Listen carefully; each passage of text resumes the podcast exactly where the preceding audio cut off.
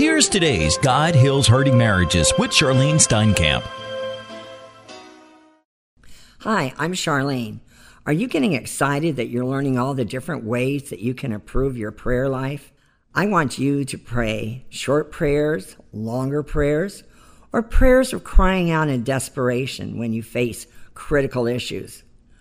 But also pray with passion and fervency for your husband or wife to have the Holy Spirit speak to them.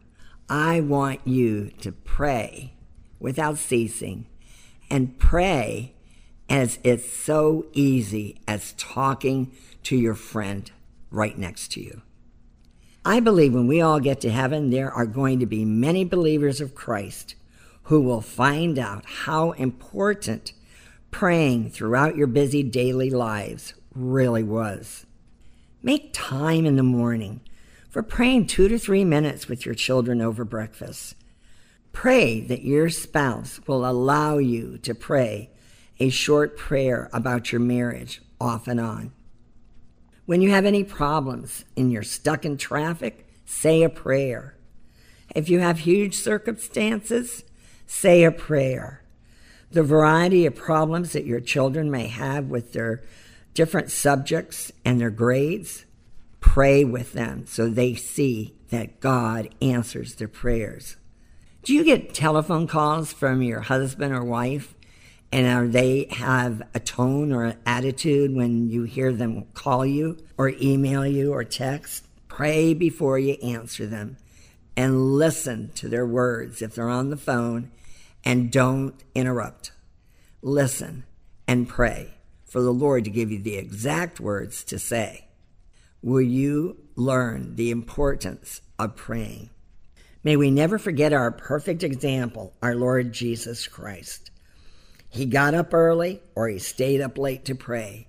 And then he prayed off and on throughout the day for many different people. The power of prayer.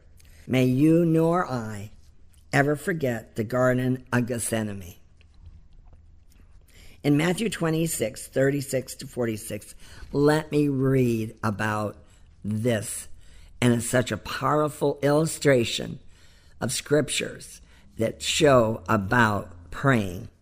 Then Jesus went with his disciples to a place called Gethsemane, and he said to them, Sit here while I go over there and pray.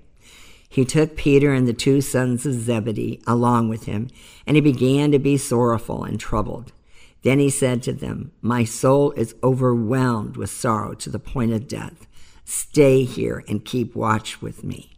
Going a little farther, he fell with his face to the ground and prayed, My Father, if it is possible, may this cup be taken from me. Yet not as I will, but as you will. And there is our hindrance that I am going to be teaching about in more detail. It's not praying, my will be done. I want this to be done. I want that to be done in my marriage. It's praying, Lord, your will be done. Your will be done in my life. And trusting the Lord's best is for us. Now we know in the Garden of Gethsemane was where Jesus was going to be taken prisoner and be crucified on the cross. So he was praying, yet not as I will, but as you will. And that's so powerful for us to realize that Jesus literally surrendered his life and will and way to his heavenly Father. Then he returned to his disciples and he found them sleeping. Couldn't you men keep watch with me for one hour? He asked Peter. Watch and pray so that you will not fall into temptation. The spirit is willing, but the flesh is weak. He went away a second time and prayed, My Father, if it is not possible for this cup to be taken away unless I drink it, may your will be done. When he came back, he again found them sleeping because their eyes were heavy. So he left them and went away once more and prayed the third time, saying the same thing. Then he returned to the disciples and said to them, Are you still sleeping and resting? Look, the hour has come, and the Son of Man is delivered into the hands of sinners. Rise, let us go. Here comes my betrayer. I can only imagine how Jesus felt that he took his closest three disciples to go up into the garden to pray for the Lord to intervene to block him being crucified. He knew it was going to happen sometime, but he didn't know when and all the details. He wanted those three men to pray with him in power, and they all failed him. So do not get upset when your prayer partners maybe don't answer you right or they quit and they don't continue to pray with you for your marriage to be restored. Do not worry about how they reject you or don't believe in what you're doing is right because Jesus was alone with his Lord doing his perfect will. And that's what we want to do every day in our lives. Our hindrance that I am sharing today is not praying in God's will. Do you pray in doubt or in fear? Instead, may I suggest strongly do as just what we learned and heard with Jesus' words Lord, your will be done in my life and marriage, in my spouse's life, in my children's lives. God's will is perfect. If you know of someone who is sick or has a difficult circumstance and you do not know how to pray, pray, Lord, we pray for your perfect will to be done regarding these circumstances. Be healed in the name of Jesus. You are trusting God to handle it His perfect way. May you never forget all the different scriptures, but above all, remember the names of Jesus, God, and the Holy Spirit that wants the best for us. So pray God's will be done in everything. I was often afraid to pray for God's will to be done in my life because I thought God would allow a tragedy to get my husband's attention. I knew and was reading the books in the Bible, and I kept seeing praying God's will. And I was fearful of what God would have to do to get Bob's attention. 2 Timothy 1 7 says, For God did not give us a spirit of timidity but a spirit of power, of love, and of self discipline. A scripture that I love very much is in Jeremiah 29 11 to 13, and some of you may have it already memorized, but listen to the words. For I know the plans I have for you, declares the Lord plans to prosper you and not to harm you, plans to give you hope and a future. Then you will call upon me and come and pray to me, and I will listen to you. You will seek me and find me when you seek me with all your heart.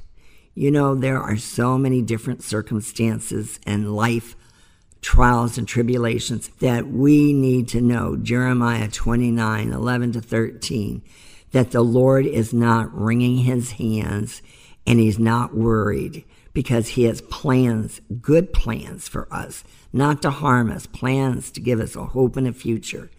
But we must call on him and we must come and pray to him and listen to him. So pray for the Lord's will to be done in every circumstances in your life. May I remind you that I prayed the Lord's Prayer several times a day, and I still do, focusing on the different areas. But let me emphasize just a few verses today in the Lord's Prayer in Matthew 6 9 to 10. Our Father, which art in heaven, hallowed be your name. Your kingdom come, your will be done on earth as it is in heaven.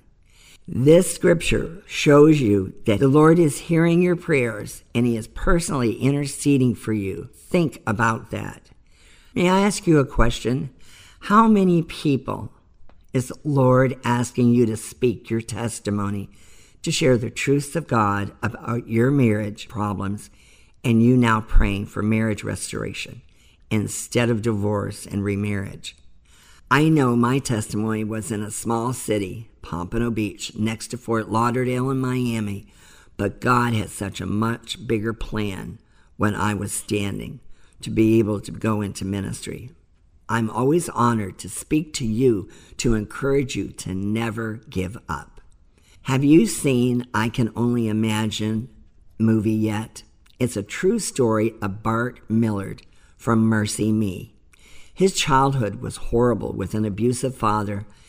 Then his mother leaves Bart with his father and never says goodbye and never contacts him. But God, in years to come, turned everything around to good for Bart. If you have had childhood problems, they need to be dealt with during this process of praying for marriage restoration. You have a wounded or broken heart. Ask the Lord what is hidden deep inside your heart that you do not want to talk about or possibly can't even remember. God wants you to be healed before your marriage is restored.